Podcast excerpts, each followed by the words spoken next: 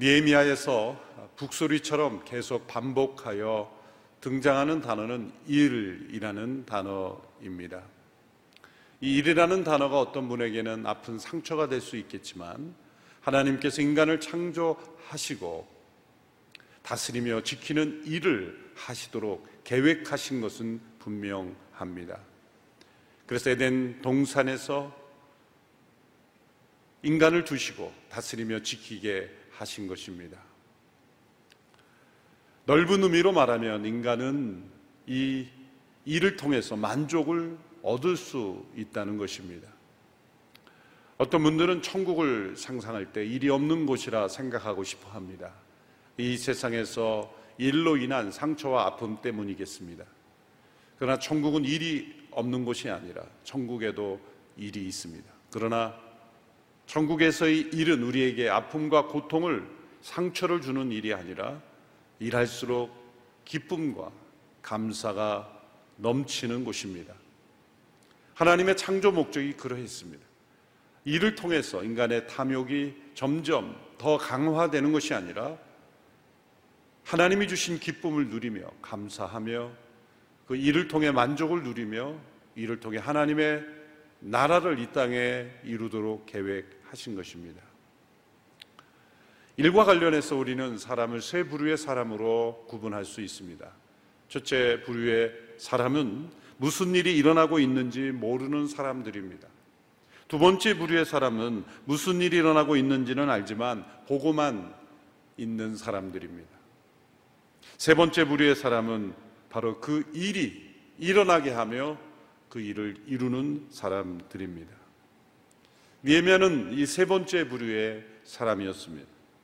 니에미아는 예루살렘 성벽 재건의 일을 꿈꾸고 일어나게 하였습니다.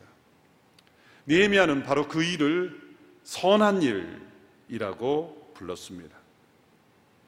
성벽을 재건하는 일은 어느 시대에나 있을 수 있는 평범한 공사처럼 보이는 일입니다.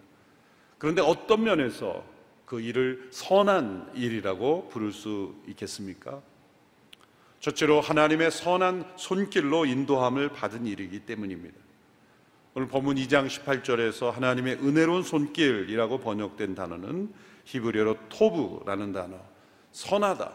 하나님 보시기에 선한 이라는 뜻입니다. 하나님의 선한 손길 이렇게도 번역이 되겠습니다. 하나님의 선한 손길은 악과 싸우시는 손길입니다. 당시 예루살렘 성벽을 재건하는 일은 단순한 토목 공사가 아니라 그 시대 악과 싸우시는 하나님의 선하신 손길로 인도함을 받은 일이라는 것입니다. 두 번째 선한 일이라 부를 수 있는 것은 동기가 하나님의 영광을 드러내는 일일 경우입니다. 하나님은 언제나 우리의 겉모습이 아니라 마음의 동기를 보십니다. 동기가 순수하지 않은 일은 언제나 문제에 부딪히면 무너지게 되어 있습니다. 오래 가지 못합니다. 금방 동기가 순수하지 않은 사람은 하던 일에서 조그만 어려움만 닥쳐도 그만두게 되어 있습니다. 그러나 하나님의 영광이라는 순수한 동기로 일을 하는 사람은 문제에 부딪힐수록 어려움이 고난이 생길수록 더 힘이 나고 도리어 반전의 역사가 나타나며 문제가 클수록 더 큰 하나님의 영광이 나타나게 되어 있습니다. 셋째로 선한 일이라 말할 수 있는 것은 자발적인 희생으로 참여한 일이기 때문입니다. 니에미아는 자발적인 희생으로 이 일을 시작했습니다. 그는 페르시아의 아닥사스다 왕의 술관원으로 누가 그에게 일을 해달라고 요청한 적이 없습니다. 백성들이 탄원한 적도 없습니다. 왕이 명령한 적도 없습니다. 예루살렘에 무너진 그 형편을 듣고 스스로 자발적으로 그 일을 시작한 것입니다. 그 일은 매우 힘겨운 일이었습니다. 또한 자신이 안전하고 안락한 환경을 내려놓아야만 했습니다. 어떤 면에서 니에미아는 할 필요가 없는 개인적인 입장에서 하지 않아도 되는 일이었습니다. 하지 않아도 되는 일, 누가 요구하지도 않은 일, 당시에 사람들이 알아주지도 않을 일, 그런 일이지만 하나님의 영광을 위한 순수한 동기로 자발적으로 희생하여 참여한 일, 그리고 그 가운데 하나님의 선한 손길을 경험한 일이기에 니에미아는 이 일을 선한 일이라고 부른 것입니다. 이런 선한 일을 하는 사람에게는 확신이 있습니다. 니에미아에게는 이 확신이 있었습니다. 바로 이것은 우리가 해야 할 일이다. 우리가 감당해야 할 일이다. 그리고 하나님께서 우리에게 맡기신 선한 일이라는 확신. 그래서 하나님께서 반드시 이 일을 이루실 것이라는 확신이 있었습니다. 니에미야 2장 20절의 말씀을 보시면 이 니에미야의 확신이 이렇게 나타납니다. 하늘의 하나님께서 우리를 위해 이 일을 꼭 이루어 주실 것이다. 성벽 제거는 주의 종인 우리의 할 일이다. 우리는 이러한 확신을 가지고 하는 일이 있습니까? 만일 우리의 일 가운데 이러한 확신이 없다면 선한 일이 아니거나 선한 일일지라도 꼭 우리가 해야 할 일은 아닐 수도 있습니다. 일 중독자는 과도한 성취 욕구에 빠져 있습니다. 일로서 자신의 양심을 만족시키고 평안을 얻으려는 거죠. 하나님께서 우리 인간에게 일을 주신 것은 그러한 일 중독, 일로 인하여 우리의 양심과 평안을 얻게 하려는 것이 아니라는 것입니다. 죄로 말미암아 일과 우리의 관계조차 깨어진 것입니다. 일 중독자에게 없는 것 한 가지는 이런 확신, 이 확신에서 오는 평안입니다. 하나님께로부터 오는 이 확신이 없습니다. 그러므로 끊임없이 과도한 일을 통해 때로는 불필요한 일, 때로는 하나님께서 맡기시지 않은 일까지 스스로 하려는 것입니다. 니에미아는 과도한 성취욕으로 지금 이 하지 않아도 되는 일을 하려는 것이 아닙니다. 페르시아에서의 그의 삶을 내려놓고 예루살렘에서 그의 인생에서는 불필요해 보이는 일이지만 엄청난 희생이 요구되는 일이지만 하나님께서 허락하신 일이기에 원하시는 일이기에 시대가 요구하는 일이기에 그는 기쁘게 헌신했고 확신을 가졌고 그의 마음속에 평안이 있었던 것입니다. 우리 모두가 이러한 선한 일을 위해 지음을 받았습니다. 사람들은 쉬운 일, 편한 일을 택하려 하지만 우리는 선한 일로 부르심을 받은 사람들입니다. 선한 일이란 때로 우리에게 희생과 헌신이 요구될지라도 하나님으로부터 오는 확신, 평안, 또 하나님의 영광을 나타내는 일입니다. 세상에서는 선한 일일수록 돕는 사람을 찾기 어렵습니다. 그러나 정말 어려운 것은 돕는 사람들이 부족해서가 아닙니다. 바로 이 하나님께로부터 오는 확신, 이것이 우리에게 없는 것이 가장 큰 어려움이죠. 에베소서 2장 10절의 말씀을 우리가 굳게 붙잡아야 합니다. 우리는 하나님께서 미리 예비하신 선한 일들을 위해 그리스도와 예수 안에서 창조된 하나님의 피조물입니다. 하나님께서는 우리가 선한 일들을 행하며 살기를 원하십니다. 네미아는 하나님께 이 선한 일을 구했습니다. 그리고 4개월 동안이나 계속 기도했습니다. 그 기도 가운데 하나님께서 주신 기회를 붙잡았습니다. 그래서 아닥사스다 왕의 마음을 움직였습니다. 그래서 그는 지원을 받아 예루살렘으로 왔습니다. 그러나 그에게는 두 번째 어려운 관문이 놓여 있습니다. 그것은 이 백성들의 마음을 움직여 이 일을 이루는 것입니다. 왕의 마음을 움직이는 것도 매우 어려운, 불가능해 보이는 일이었습니다. 그러나 이 백성들의 마음을 움직이는 것 또한 힘겨운 일이었습니다. 세 가지 장애물이 있었죠.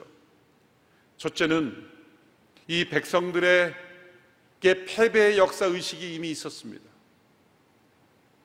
이 성벽 제거는 느헤미야가 처음 시도한 것이 아닙니다. 이미 1차 포로 기한, 2차 포로 기한으로 귀환한 수많은 예루살렘의 백성들이 이미 시도한 일이지만 실패한 일입니다. 학계스가랴 선지자를 통하여 1차 포로 귀환 때 성전은 재건되었습니다.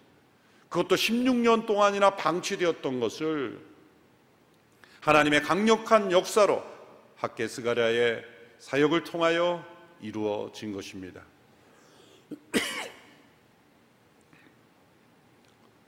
이차 포로기한 한 백성들도 성벽 재건을 이루지 못했습니다.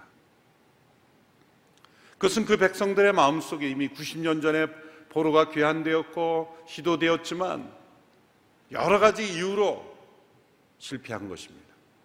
그 실패의 원인은 외부의 방해 가 있었지만 그것보다 더 중요한 이유는 백성들의 마음의 상태였습니다. 그들의 삶의 우선순위였습니다. 관심이었습니다. 그들은 성령의 감동을 받아 예루살렘으로 귀환했지만 막상 현실에 부딪히니 그들에게 더 중요한 것은 각자의 삶이었습니다. 인간적으로는 이해될 수 있는 일입니다. 그러나 하나님의 역사에 쓰임 받는 그 백성들 입장에서는 삶의 우선순위가 뒤바뀌어져 있었던 것입니다. 니에미아는 바로 그들의 식어진 마음을 일으켜야 했습니다. 여러 번 실패한 그 과거의 실패, 패배 역사로부터 다시 일으켜야 하는 문제가 있었습니다.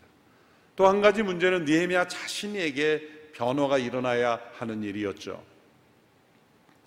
니에미아의 지금 하던 일은 아닥사스다 왕의 술관원이었습니다. 페르시아의 관료였습니다.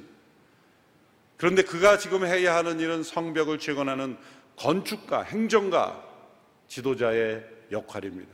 예전에는 왕과만 잘 지내면 됐지만 이제는 수많은 백성들을 이끌고 일을 해야 하는 지도자의 사명을 감당해야 했습니다. 더군다나 무너진 이 성벽들은 그 예루살렘이 아주 높진 않지만 고지에 있었기 때문에 아마 그 무너진 성벽들은 곳곳 골짜기에 떨어져 있었을 겁니다. 그 돌들을 다시 끌어올리고 다시 성벽을 쌓는 것, 그건 어려운 일입니다. 저도 군에 공부할, 복무할 때 소대장으로서 초소를 한번 지어줘 본 적이 있습니다. 그저 담을 쌓고 또 벽을 쌓으면 쉽게 되는 일인 줄 알았지만 한참 담을 쌓다 보니 무너지는 그런 모습. 담 하나 쌓는 것도 그냥 쌓는 게 아닙니다. 그 기초부터 모든 것을 정확하게 공학적으로 계산하지 않으면 그 담은 무너질 수밖에 없는 고대로부터 지금까지 건축이란 일은 아주 중요한 기술이 들어가야 하는 일이죠. 니에미아 가 바로 그 일을 해야만 하는 변화를 스스로 이끌어내야 했습니다. 또 한 가지 문제는 반대 세력, 회방하고 그리고 공격하는 세력이 있었다는 겁니다. 19절의 말씀을 보면 이 대적 세력의 중심이 되는 세 사람의 이름이 소개되고 있죠. 이 세 사람의 이름은 니에미아 끝날 때까지 계속 반복되는 앞으로 니에미아를 계속 공격하고 이 성벽 재건의 역사를 방해하는 중심되는 세 사람으로 등장합니다. 호론 사람 산발랏과 암몬 사람 도비아 그리고 아라비아 사람 게셈이라고 했습니다. 첫째 인물은 산발랏입니다. 산발랏은 바벨론 이름이죠. 왜 바벨론 이름을 사용했을까요? 정치적인 이유 때문일 겁니다. 그런 바벨론 시대부터 사마리아의 총독으로 임명되었습니다. 이제 페르시아로 그 지배국이 바뀌었어도 여전히 페르시아에 충성을 다하는 간신형 지도자였죠. 만일 예루살렘의 성벽이 재건되고 경국화되면 사마리아의 세력이 약화될 것을 염려했기에 그는 예루살렘 재건을 방해하는 세력으로 등장하였습니다. 두 번째 이름은 도비하죠. 그는 암몬 사람입니다. 그런데 그의 이름은 유대인 이름이죠. 도비아. 참 좋은 이름입니다. 이 도비아라는 앞에 도비는 토부, 우리가 선한이라는 할 때 토부, 좋다라고 할 때 그 토부가 들어가 있는 거죠. 도비아, 야는 여호와라는 뜻이죠. 여호와는 선하시다라는 아주 좋은 이름, 유대인들이 좋아하는 이름을 붙였습니다. 암몬 사람인데 유대인의 이름을 붙였을까요? 이것도 정치적인 이유일 겁니다. 유대인들 깊이 들어가서 대제사상을 비롯한 여러 유대 지도창들과 친분을 맺음으로 유대사회에 깊이 들어와 정치적인 이권을 차지했던 사람이었습니다. 그래서 그는 이 성벽 재건의 역사를 유대 내부에서 침투해서 사람들에게 영향을 미쳐서 방해했던 인물입니다. 세 번째 인물은 게셈, 아라비아 사람입니다. 이방인이었지만 그런 페르시아 제국의 통치하에서 아라비아 지역뿐만 아니라 당시의 에돔, 모압 지역까지 영향을 미쳤던 인물이었습니다. 이 세 인물의 공동점은 각자 자신의 이권과 이기심이었습니다. 정치적이 이 세상의 중심에 있는 이기심을 따라 자기의 이익을 놓치지 않기 위하여 지금 예루살렘 성벽 재건의 이 선한 일을 방해하는 인물로 등장합니다. 니에미아가 직면한 이 어려움은 전 방향 360도 동서남북에서 찾아오는 것이었습니다. 스스로도 엄청난 변화를 이끌어 내야 합니다. 백성들의 식어진 마음을 이끌어 내야 합니다. 이 대적들로부터 이 일을 보호해야 합니다. 매우 힘겨운 성벽 공사, 오늘날에도 하기 어려운 그 건축을 그 시대에 이루어야 합니다.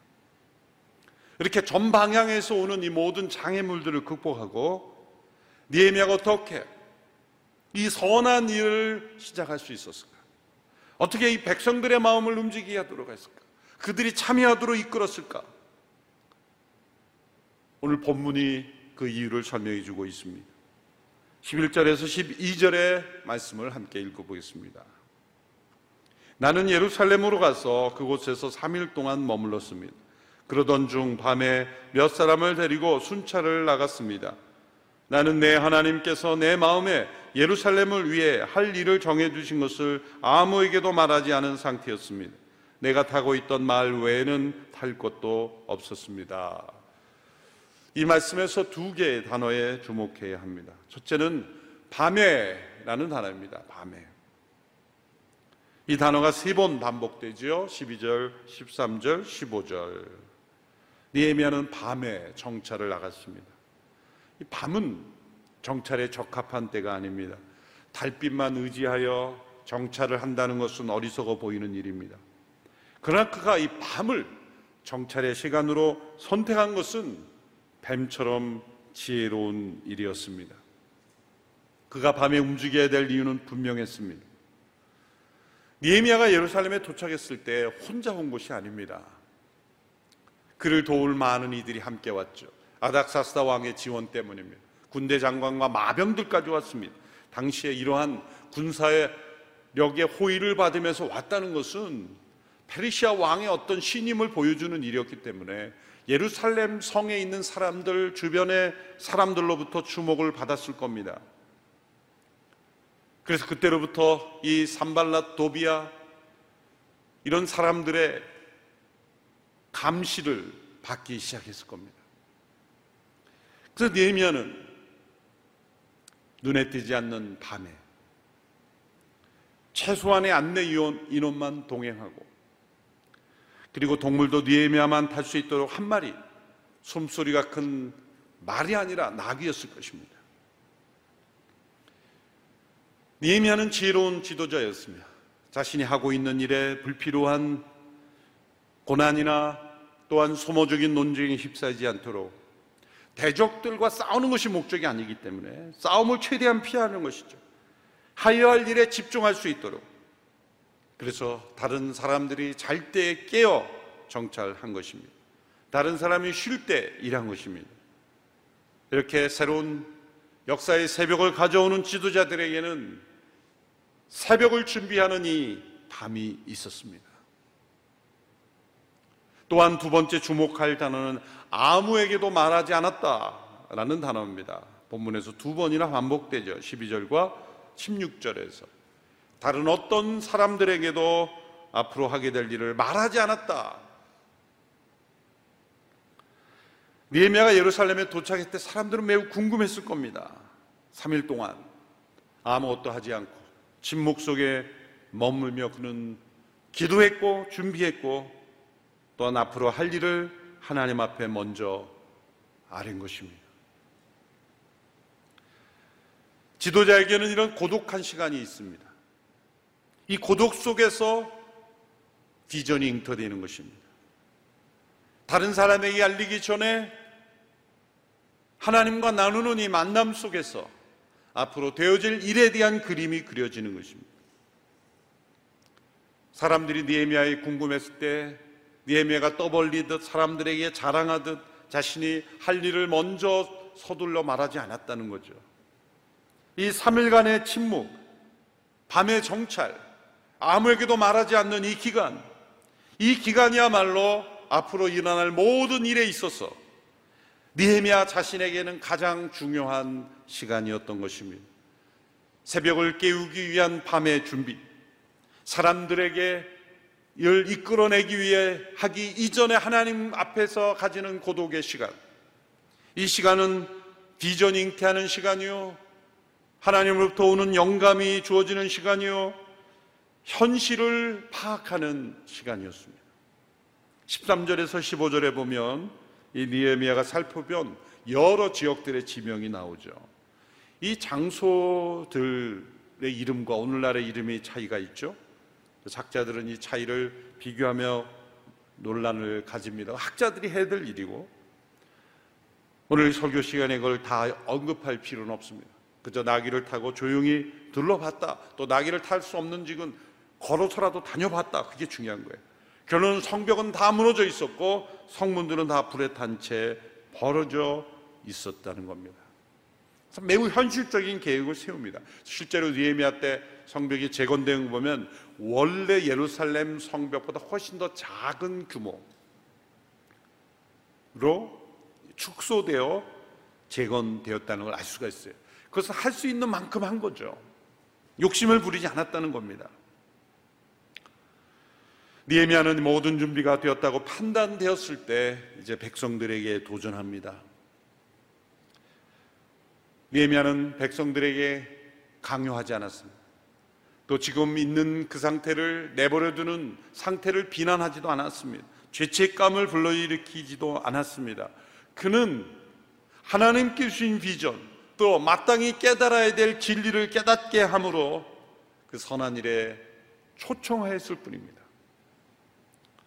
사람들은 강제로 법으로 때로는 죄책감을 불러일으켜 사람들을 움직여야 움직인다고 생각합니다만 선한 일이라는 것을 확신합니다. 그 선한 일에 참여하는 것이 얼마나 중요하다는 것을 스스로 깨닫는 것만큼 중요한 것은 없죠. 오늘 보면 17절, 18절에 니에미아의 도전이 우리에게 큰 은혜를 주는 말씀입니다. 17절, 18절의 말씀을 읽어보겠습니다. 그 후 나는 그들에게 말했습니다. 우리가 당면한 고난은 여러분이 보는 바와 같소. 예루살렘은 폐허가 됐고 그 성문들은 불에 타 버렸소. 자, 이제 우리가 예루살렘 성벽을 재건합시다. 그러면 우리가 다시는 수치를 당하지 않을 것이요. 나는 또한 내 하나님의 은혜로운 손길이 내게 있는 것과 왕이 내게 말한 것을 그들에게 말해 주었습니다. 그들이 대답했습니다. 우리가 재건을 시작합시다. 이렇게 해 그들은 이 선한 일을 시작했습니다. 네헤미야가 이 백성들에게 일깨운 것은 세 가지 의식을 일깨운 것입니다. 첫째는 지체 의식을 일깨운 겁니다. 네헤미야는 1장에서 그가 탄식하며 기도할 때도 우리라는 공동체 용어를 통하여 조상들과 자신의 죄를 동의시했죠. 실상은 네헤미야가 잘못이 아닌데도 우리라고 한 것입니다. 니에미아는 이 백성들과 자신을 또한 동일시합니다. 우리가 라는 이 단어. 히브리 성경에서도 이 우리가라는 단어가 강조되어 반복되어 사용했습니다. 개정 번역에서는 이것이 숫자가 좀 적게 되어 있지만 우리말 번역에서 이 부분을 잘 번역했습니다. 이 우리라는 지체 의식, 공동체 의식 이것이 매우 중요합니다. 너희들이 할 일이다. 조상들이 잘못했다. 어느 누군가의 문제다라는 생각은 문제를 해결할 수 없습니다. 오늘 이 시대 한국 교회의 문제, 일부의 어떤 교회 문제라 그렇게 우리가 말할 수 없습니다. 우리의 문제입니다. 나의 문제입니다. 이 지체 의식이 문제를 해결하는 거죠. 2차 대전 때 영국의 군사력이 가장 쇠퇴하고 있을 때 했던 윈스턴 처칠의 수상의 연설은 매우 유명하죠. 영국이 패망의 직전에 있을 때 이 수상의 연설로 전쟁에서 승리하게 되었다 역사가들은 평가죠. 그 연설의 일부를 읽어보겠습니다. 내가 약속할 수 있는 것이라고는 피, 수고, 눈물 그리고 땀밖에는 없습니다. 우리의 목표가 무엇입니까? 나는 그것을 승리라고 한마디로 말할 수 있습니다. 어떠한 대가를 치르고서라도 얻는 승리. 어떠한 두려움이 닥쳐 온다 해도 우리는 승리를 얻어야 합니다. 우리는 어떤 희생을 치르고라도 우리의 섬을 수호할 것입니다. 우리는 해안에서 싸울 것이고 들판과 거리에서 싸울 것입니다. 우리는 절대로 항복하지 않을 것입니다. 이 우리라는 이 대명사 저칠 수상이 영국민들의 마음을 움직인 중요한 지체의식, 공동체의식 이것이 영국이 승리하는데 영향을 미쳤던 것이죠. 둘째는 정체성 의식입니다. 자신이 누구인지 모르는 사람은 절대로 절대로 이 선한 일에 참여될 수 없습니다. 예루살렘이야말로 그들의 정체성을 대표하는 장소입니다. 구약의 역사 속에 하나님이 예루살렘을 얼마나 중요하게 생각하셨습니까? 예루살렘으로 그들을 이끄시기 위하여 그 광야의 여정을 방황하지 않았습니까? 또 하나님이 주목하시는 곳이라는 장소였습니다.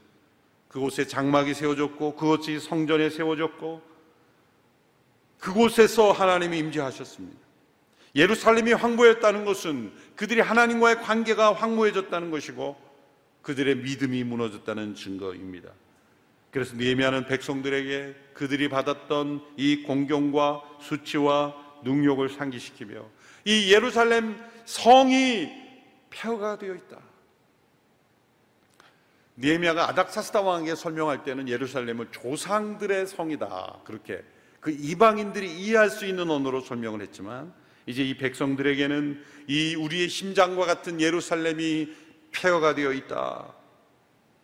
그들의 역사 의식을 불러 일으키는 것, 그들의 정체성을 일깨우는 것.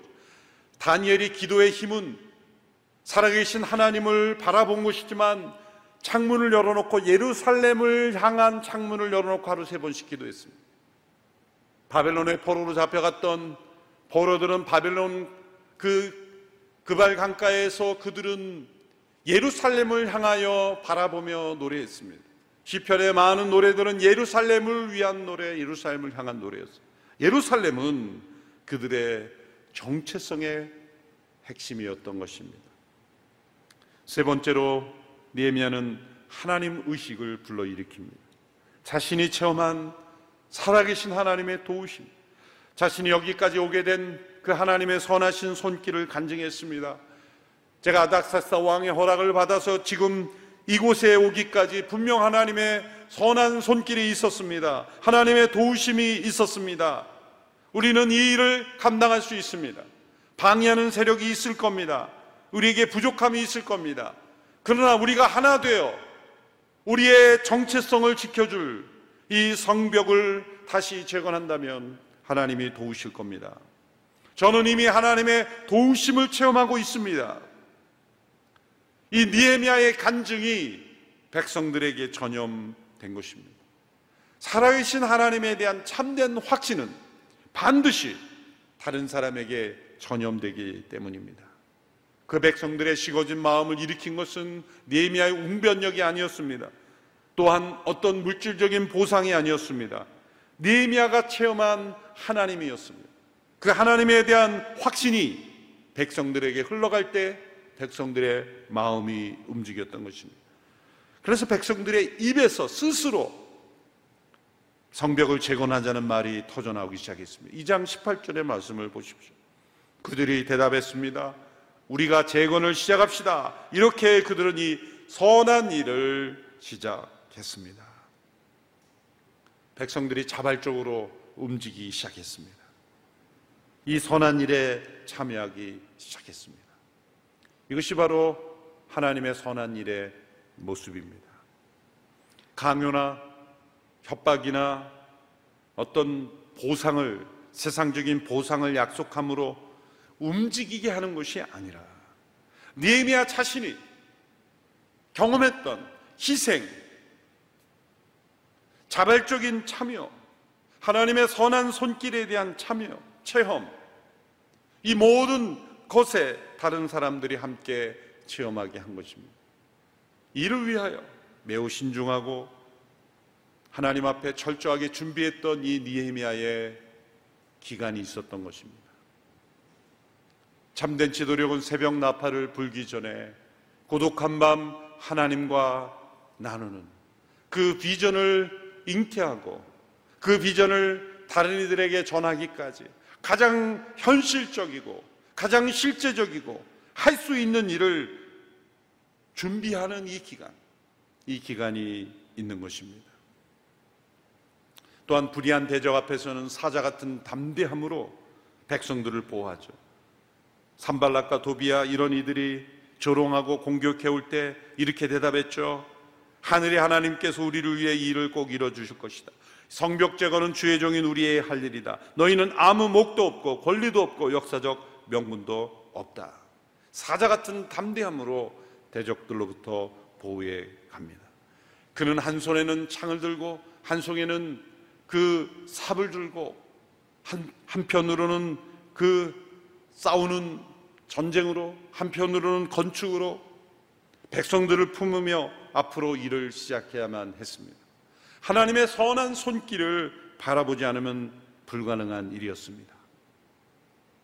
오늘 이 시대를 바라보며 우리에게 얼마나 많은 그러한 조건들이 사면 초가와 같은 그러한 상황에 있습니까? 이 시대 우리가 어느 누군가 비난하며 정죄하며 또한 지도자들에게만 비판하며 이 시대를 탓할 수만은 없습니다. 우리는 이 시대 하나님의 선한 손길을 바라보며 우리 스스로 우리 모두가 니헤미야가 되어서 이제 새로운 성벽을 재건해야 합니다. 한국 교회에 무너진 성벽을 재건해야 합니다. 대한민국에 무너진 성벽을 재건해야 합니다. 하나님의 선한 일에 우리가 쓰임 받는 하나님의 선한 백성들이 되기를 축원합니다. 기도하겠습니다. 살아계신 하나님 아버지, 니에미아 시대에 선한 일에 참여했던 그 백성들과 같이 오늘 이 시대에 무너진 성벽을 재건하는 백성들이 되기를 원합니다.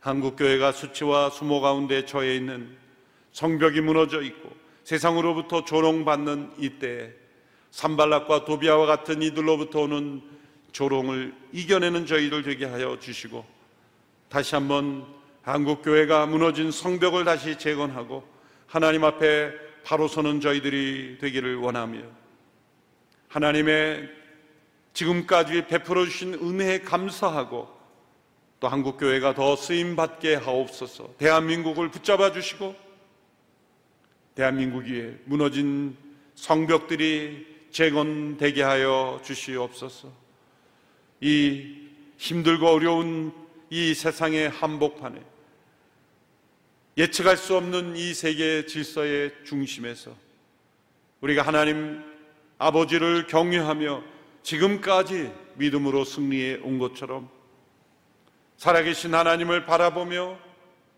승리하는 대한민국이 되도록 붙잡아 주시옵소서. 예수님의 이름으로 기도하옵나이다. 아멘.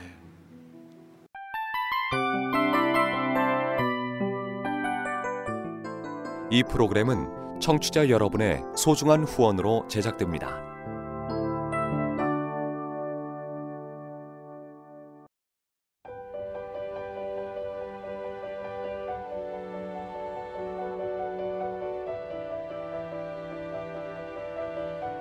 세상에는 수많은 교회들이 있지만 더 깊이 있는 말씀 강해를 찾기 위해 크기로만 교회를 선정하지 않습니다.